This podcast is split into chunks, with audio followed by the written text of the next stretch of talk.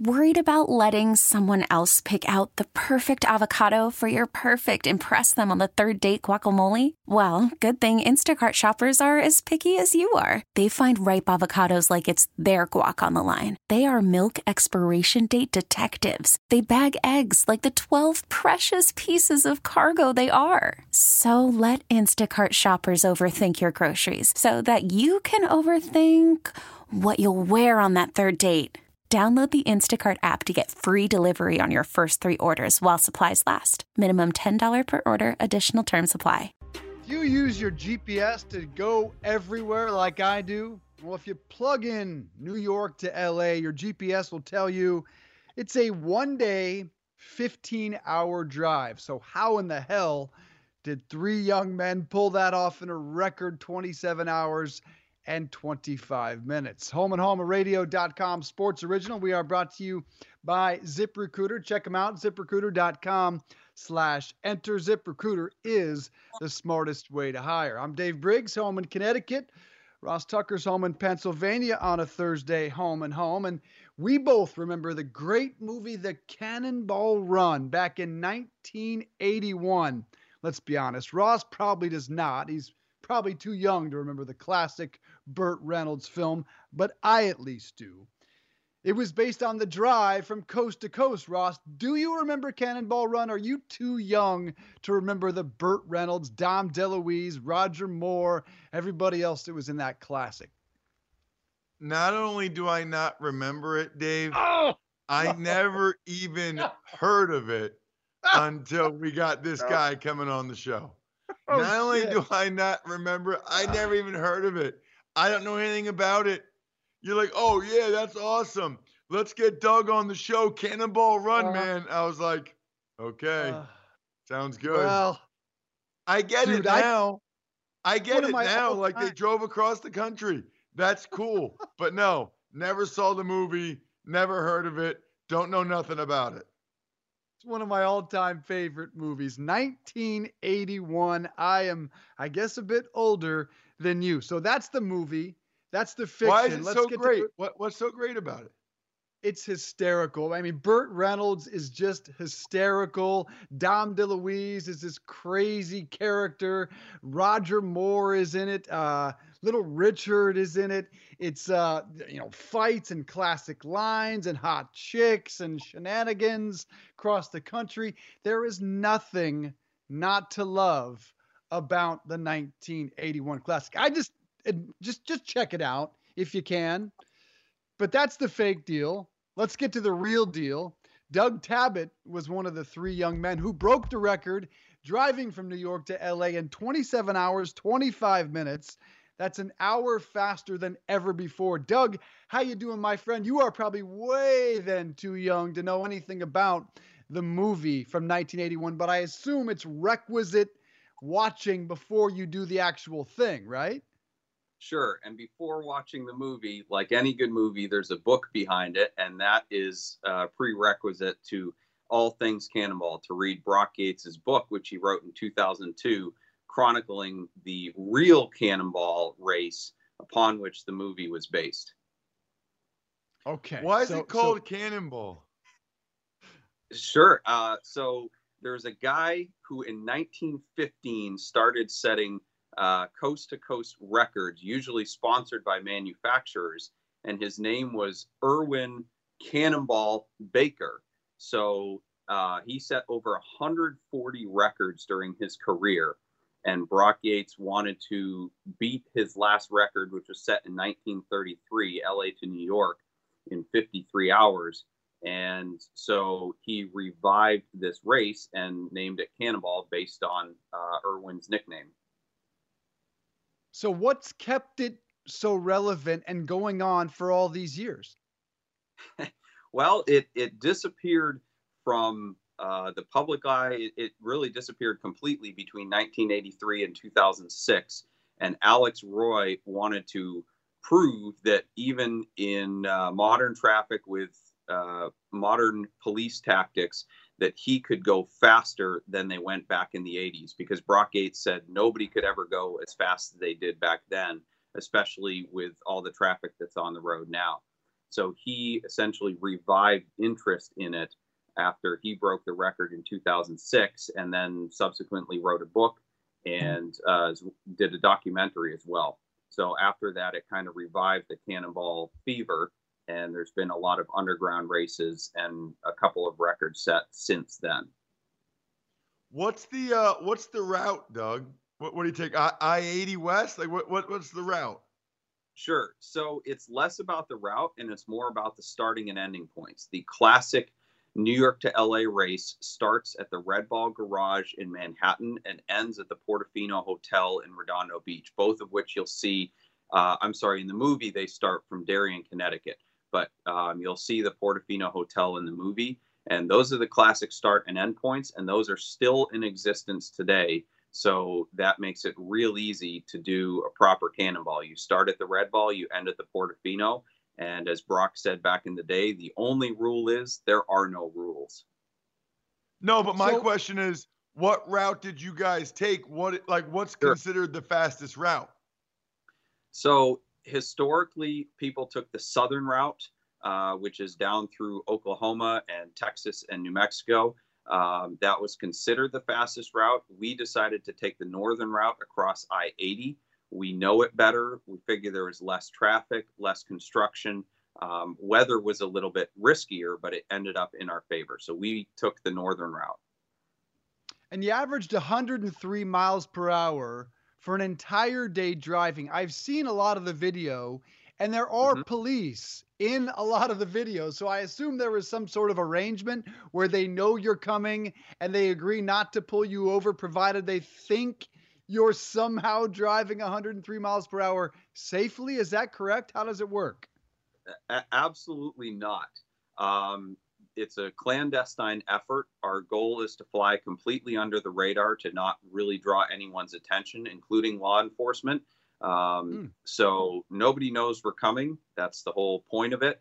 And uh, we have a lot of countermeasures in the car and spotters and binoculars and all that. So we hope to be alerted to any potential law enforcement entanglements uh, before they know we're there and slow down to the speed limit. Do you so, do you, uh, go ahead, Dave? So, but, but I swear, Doug, I've seen you pass cops in some of this video. W- was that not from the actual race?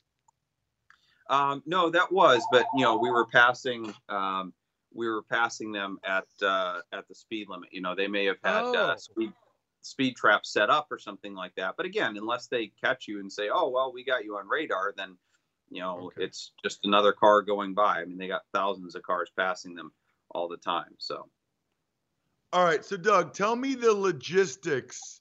Like you said, spotters and all that. So, what car are you in? And you got three guys in the car, and how long do yeah. you drive for? Give me like the the uh, play by play. Sure. So the logistics start long before the drive itself. We need to pick the route. We need to pick the right weekend. We need to pick the ideal departure time. We have spreadsheets that show us uh, our ETA to each city. Um, and uh, so we want to avoid uh, traffic. And we have about we had about 18 scouts lined up in separate vehicles going ahead of us. So we had to line them up for the right time to spot for us. Um, we had to pick gas stops based on our estimated range. So we had gas stops about every 600 miles. We had to orchestrate those gas stops so that we could be in and out as quickly as possible. Uh, so everything was rehearsed. We were practiced as a team. Um, and then once we get out on the, on the road, it's it's really just driving.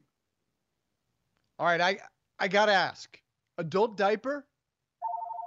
No, we uh, we take bathroom breaks uh, when we stop for gas. That's part of the the orchestration of a fuel stop is being able to get all of us to the bathroom while we're fueling. All right. So then my question, Doug, is tell me about the guys. Tell me about the three guys, married, kids, like, cause, and that, that'll lead to my follow up question. Sure. So Arnie and I uh, were the two drivers, and and the the planning behind all this um, was really Arnie's kind of brainchild. He built the car and put all the the effort into it. Um, so he is married with two girls. Uh, I'm married with a, a, stepson, and Berkeley, our spotter, is 22 and single. Okay. So then the follow up question is what did your wife say about you guys doing this? A, just being gone for the weekend, let alone endangering people and society. Sure. Uh, well, that's a common assumption and, and a fair enough one uh, based on uh, the numbers, but uh, I don't believe we endangered anybody. But uh, that's a, a, a, an ongoing debate, certainly. Um, Arnie's wife, I think, just kind of rolls her eyes at, at all of his antics. Um, she's certainly supportive. She knows he's a, a good and safe driver.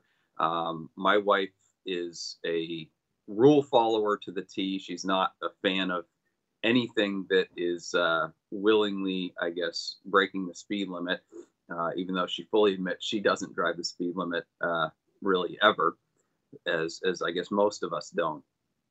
But um, you know, her concern, obviously, everyone's concern is for our safety. I mean, going out on the highway is, is dangerous no matter how you look at it. There's, you know, what, uh, 40,000 deaths on, on uh, U.S. roads every year and, and many more uh, times that, uh, just accidents, fender benders, stuff like that. So any drive on the highway is dangerous, especially across country um, most people's assumption is that the faster we go, you know, we're being reckless or, or more dangerous. But uh, our counterpoint to that is we are 100% focused on the driving itself. And in a properly prepared car that's built and made for Autobahn speeds with professionally trained drivers and 100% focused on the road ahead and other drivers and potential risks that we are in fact safer than the average person going out there who's drowsy, who's texting, who doesn't really want to be driving and isn't paying attention, who has bald tires, you know, all the other things that contribute to less than optimal situations. Doug, there is no question you guys are safer than 75% of the drivers I see out there on the highway every day. Just for kicks, the last time I went shopping with my wife, I said, "I'm while you drive, I'm going to count the amount of people texting while we drive." It was at least three quarters of the drivers on the highway. It's terrifying yeah. out there. It, uh, it as for the road, yeah, as for the road trip, now for me, there's two essentials of a road trip: the tunes and the snacks. What were they? Uh, the tunes were uh, chatter from the police scanner and the CB radio. Uh, the snacks were uh, very minimal. Actually, we we don't eat much on the drive. The less we take in, the less we have to uh, uh, expel. Um, so really, just some protein and granola bars, um, some chocolate covered espresso beans, a few energy drinks, a little bit of fruit, and some nuts. I mean, that's that's really it. Um, so then my question would be did you guys get any nap or fall asleep or you just all caffeinated up for the whole 27 hours? Sure. Um, our adrenaline and focus keeps us going most of the way. Uh, we took a couple of cat naps. Uh, I got the most sleep because in uh, Colorado we were stuck behind a sheriff at like 55 miles an hour for about an hour. So I took that oh. opportunity to fall asleep. So what do you do when you're parked when you're stuck behind a police officer? The rest of us are losing our mind. I hate when I get stuck behind a cop. You don't like alter the route then and try to get around that guy. You just got to deal with it. Yeah, there's there's really no alternate route um, unless you're at a city that has you know two ways around it. But uh, it's it's pretty much you're just you're stuck there, and it's oh, that super frustrating because you can see your average speed dwindling. Yeah, like every 10 minutes or so it goes down a tenth and you're just like come on that's like me watching the meter in a taxi cab in New York City, just making me crazy. What's your job that allows you to do this? And what is it like driving around on a normal day with the rush that you got for 27 hours during this drive? It must be really boring. Yeah, sure. Um, no, I, I, I enjoy driving, um, even at the speed limit. Uh, my business is buying and selling high end cars. It's called Switch Cars. So I get to experience cool cars on a daily basis. And, um, cars are fun at, at pretty much any speed, uh, especially older cars. I have a lot of cars from the 80s and 90s that aren't crazy fast. So they're a lot of fun and a good driving experience, even at you know just normal speeds around town. So you might have just answered it, Doug, but my question was going to be so like so what? Like what what do you get out of it? What's the point? And is the point just the uh, personal sense of accomplishment or has there been value in it for your business because you were able to just plug it on this show and other shows? Sure. Uh, there's certainly good exposure for the business. Uh, obviously, it's tough to measure any conversion from that. Um, I've had dozens of clients that I haven't spoken to in a long time reach out to me, and of course, that provides uh, new leads and opportunities. Um, other than that, it really is just personal satisfaction. It's it's a challenge that's kind of born into people who are nuts about cannonball, and it's one of those things that we want to prove to ourselves that we are able to do this, that we're the fastest cannonballers out there. And you know, obviously, it's it's gratifying as well to receive the accolades of others, but you know, that's not why we do it. We do it because we want to do it. Okay, so what's next? And knowing that you were behind a cop for an hour, I assume you're determined now to break your own record. Not at all. Um, there's always variables and always things that slow you down on a drive. And, you know, if we weren't stuck behind him, something else might have gone wrong that would delay us further. So there's always something. Um, you can't drive 2,800 miles without having uh, traffic or a, a something that will delay you, uh, no matter what it is. And I don't think with another five tries we could go faster. And even if we could, it's not worth it. Uh, we did what we set out to do. We set an incredible time.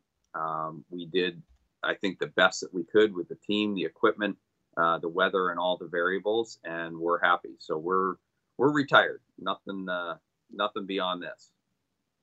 All right, last one, Doug. Uh, so what did you do when you got to LA? Did you like celebrate and have beers? Did you uh, go to the airport and fly back? Or did you just get there and say, all right, well, that was cool. Let's go drive back? yeah, I mean, it, it's pretty anticlimactic because, you know, in the movie, there's a huge party waiting for you and everybody, you know, drinks and parties all week.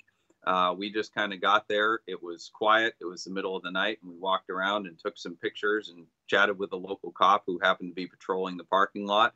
And uh, as is Arnie's tradition, we went to Denny's. And as is my tradition, I fell asleep at, at the table because once I'm done a cannonball, I am cashed. I I put everything I have into it, and then I'm I'm out. So. I love it. Doug Tabbutt pulled off the world record 27 hours, 25 minutes in the 2,800 mile drive, the Cannonball Run. Congratulations, sir. Appreciate the time. Thank you guys for having me. Hi, everyone. This is Dave Briggs. Thanks for listening to the Home and Home podcast. Remember, you can watch or listen live every day exclusively on the radio.com app or on the web at radio.com slash home. We really need new phones. T-Mobile will cover the cost of four amazing new iPhone 15s, and each line is only $25 a month. New iPhone 15s? Only at T-Mobile get four iPhone 15s on us and four lines for 25 bucks per line per month with eligible trade-in when you switch. Minimum of four lines for $25 per line per month with auto pay discount using debit or bank account. $5 more per line without auto pay, plus taxes and fees. Phone fee at 24 monthly bill credits for all well qualified customers. Contact us before canceling account to continue bill credits or credit stop and balance on required finance agreement due. $35 per line connection charge apply. Ctmobile.com.